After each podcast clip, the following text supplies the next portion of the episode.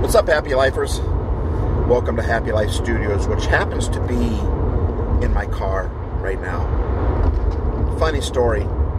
I've got a recording app on my phone, and I started having. I had an idea for for the podcast this week.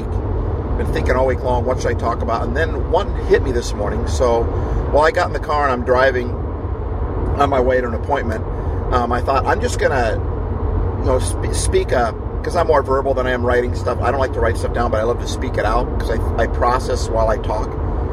So I will use this recording app for just that purpose. So I thought I'll just record some things, and then when I'm going, my ADHD brain goes all over the place, and so I'll record a thought, and then I'll turn off the app, and then I'll record a thought, and I'll hit pause, and I'll record another thought. And when the thoughts come to me, I just keep recording them, and next thing you know, I've got you know 20 minutes of just little one minute blurbs 10 second thoughts. But this time it was a little different. This time I hit that record and I just started talking. I just and I just kept on talking. And finally, about five ten minutes in, I realized, oh man, I'm still recording. It just kept flowing, and so I just kept on talking. So here is the podcast. Uh, that's why the audio quality is a little bit lower, is a little bit worse because I recorded it on my phone in my car. But that's why and I could try to reproduce this uh, with my podcast mic in my office, but just the way it flowed, it would I, I, I just don't think I could pull it off. So I thought I will use this recording instead. Welcome to Happy Life Studios, where we are here to make you happier. Olympics at Happy Life Studios.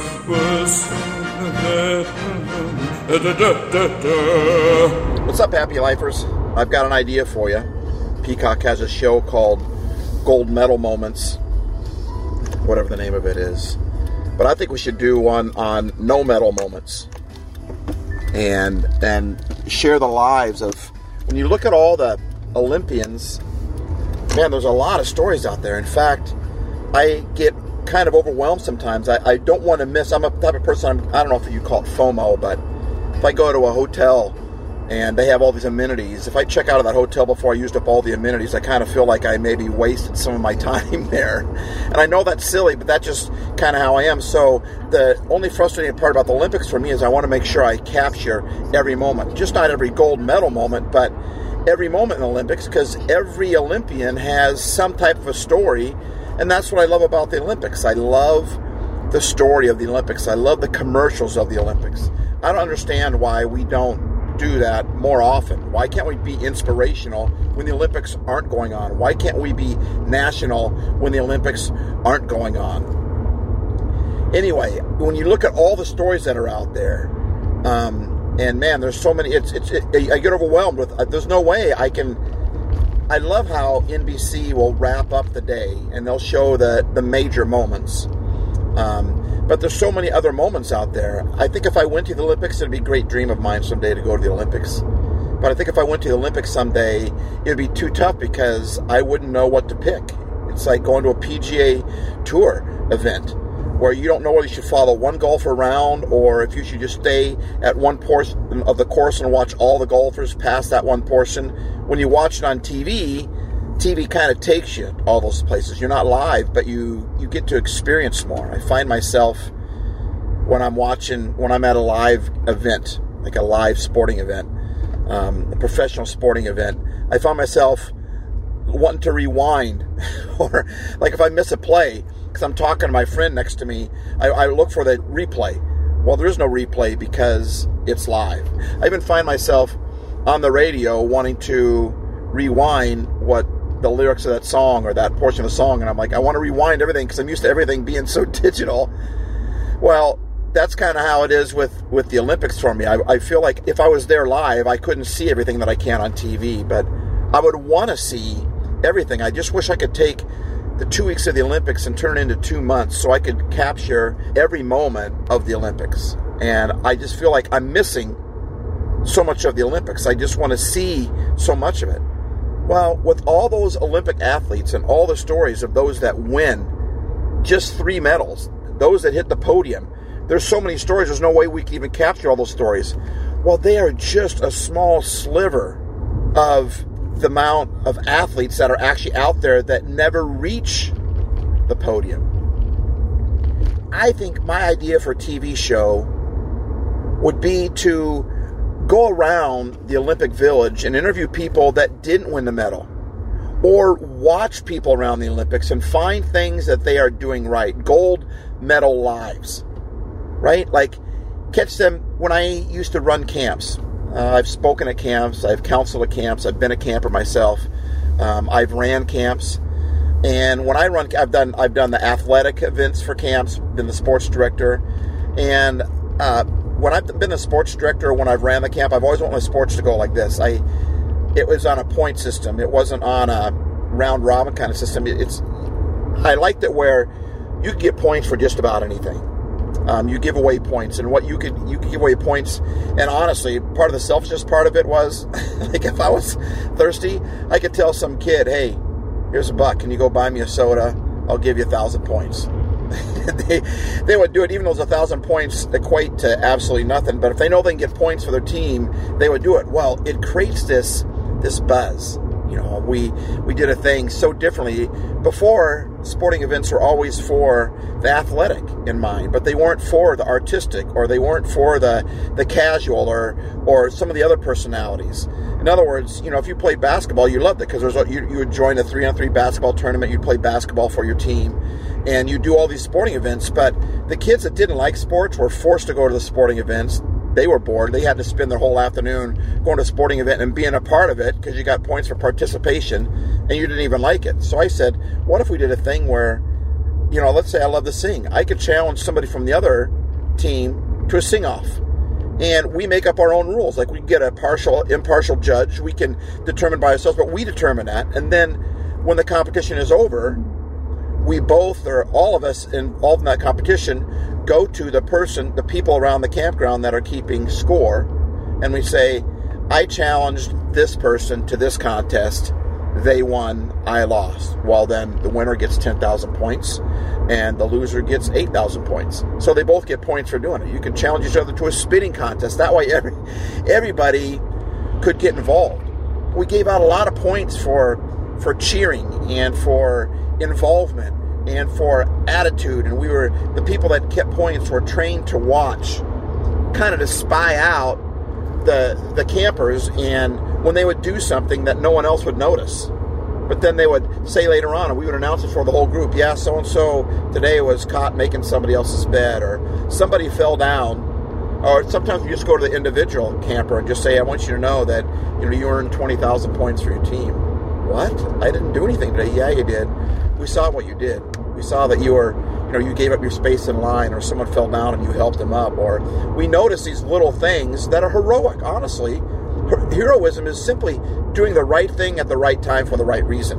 But most of heroism goes unnoticed, which is my whole frustration with a lot of the garbage that goes on today. We we pick out people's flaws, we pick out people's mistakes, and we capitalize on them to make our, our own social media feed seem better, to get more followers for us.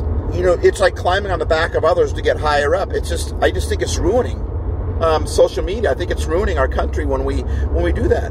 But what if instead, if we started highlighting people's successes? What if we went online and started highlighting people's successes? Or we just started going online like One Happy Life or Bethany does. She goes online and finds people whose posts seem negative or they, they, they have a, a little bit of a, a hurt to them or there's a negative thing going on there. And she'll go to their to their post and she'll just say something positive about them. What if we went on people's social media and said and just started liking their pictures and and saying man i love that picture.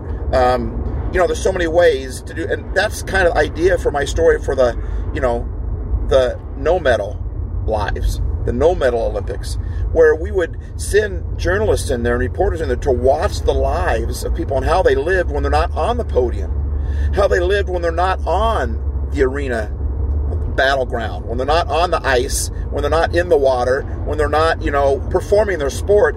How do they respond and how do they respond to others? I would love to find, I would love to highlight lives of people who never make it to the goal because that's the majority. The Olympics will never, the majority of the Olympians will never stand on a podium, and yet they go anyway with the hope that maybe they will.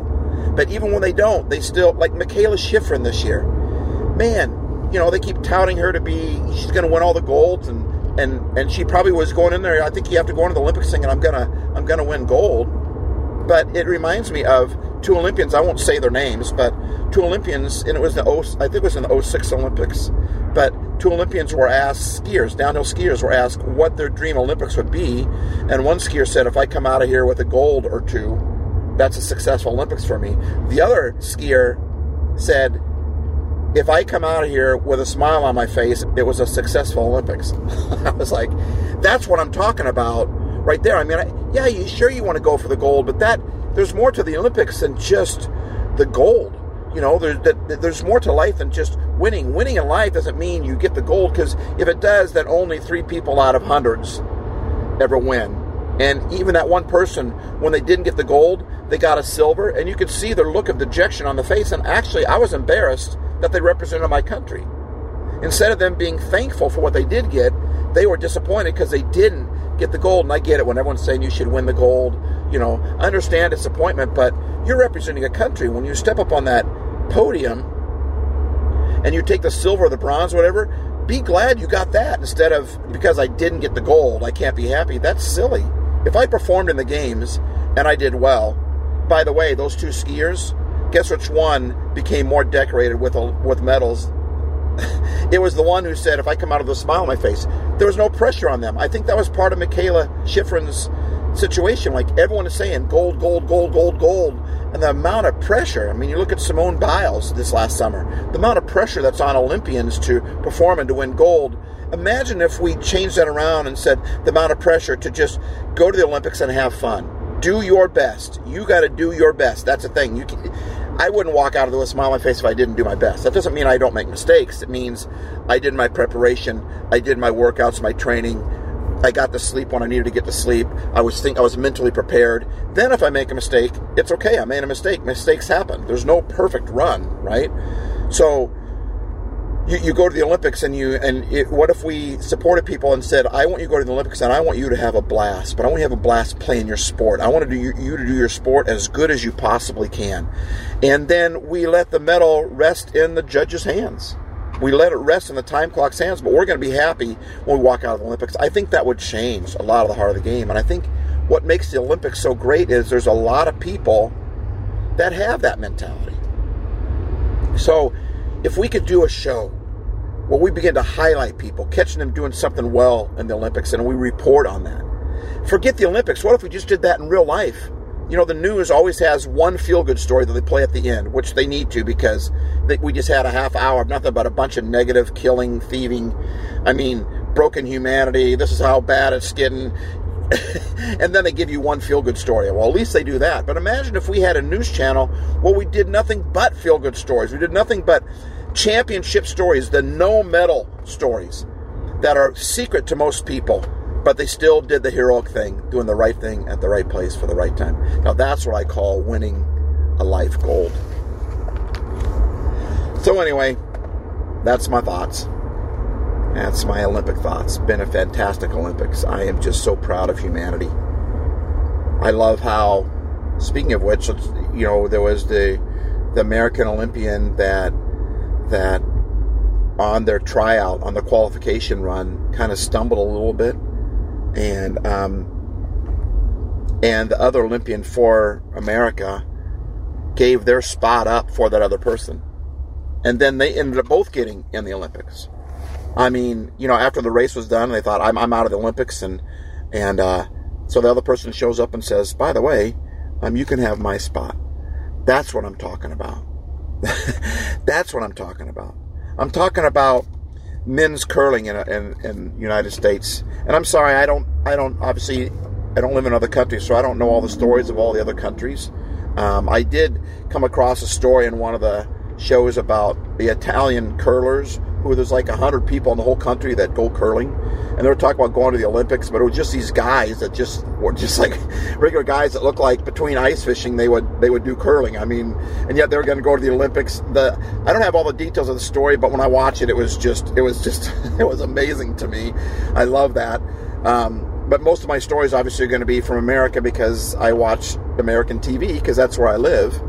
But you know the the team that won curling, the first team to ever win gold in curling from the United States. The United States rarely ever did good in curling, if I remember correctly. I don't have the best memory in the world, but the ones who won all got rejected, kind of by the American Olympic Committee. I mean, they were they were called Team Reject. I mean, this guy Shuster didn't make it. You know, they had like a school for all these people, and the, the skipper Shuster, what's his first name? I can't remember.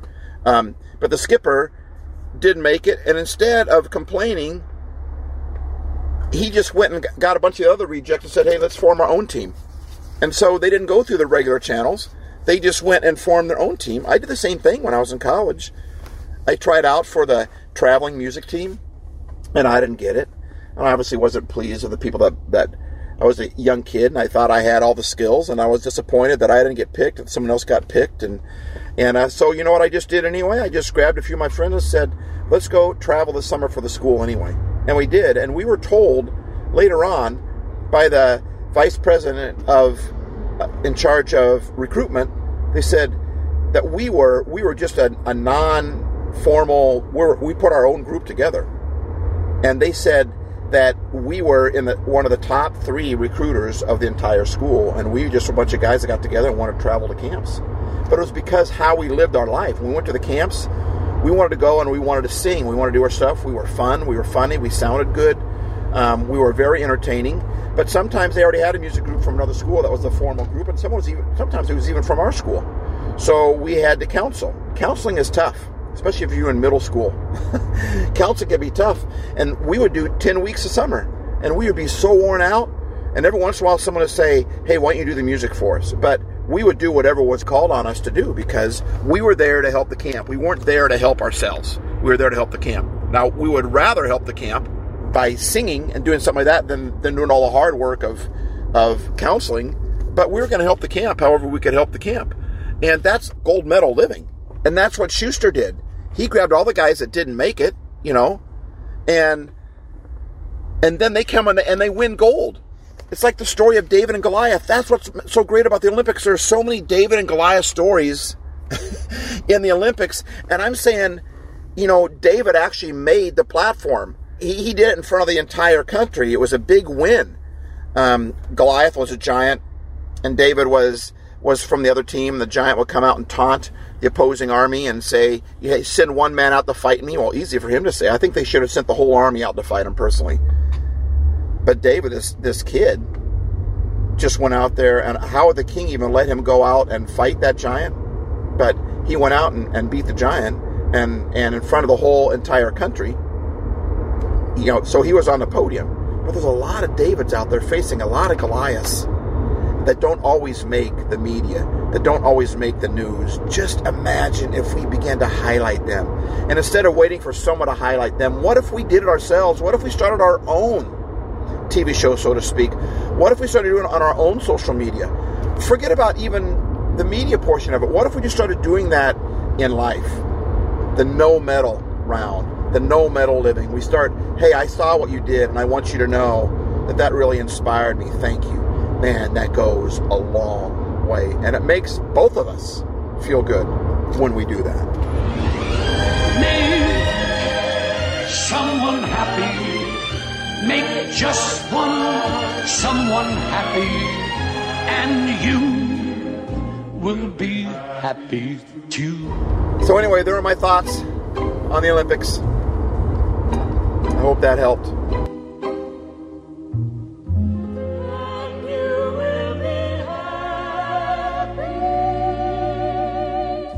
Remember, life isn't perfect, but it can be happy. Steve Ace.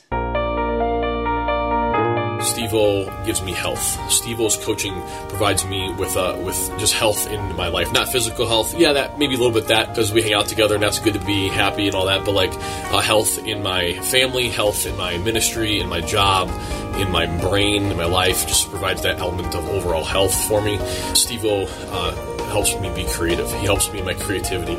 Uh, I'm, I'm a semi-creative person, but I'm very limited in my own brain, in my own mind, and so Steve O gives me uh, just helps me bring brings other things to the table, and uh, and in that, a third thing that kind of goes along with that is he brings a different perspective. Uh, he he shows me how to look at things from a different lens, a different viewpoint, things that I would never think of uh, on my own, or think through on my own, or think about in a certain way uh, that I would maybe I would think about them. He would think about them totally differently, and that really helps me. If you would like more help on this topic, go to our website at happylife.lol and click on the coaching tab for more information. Mention this podcast and we'll give you half off the first month.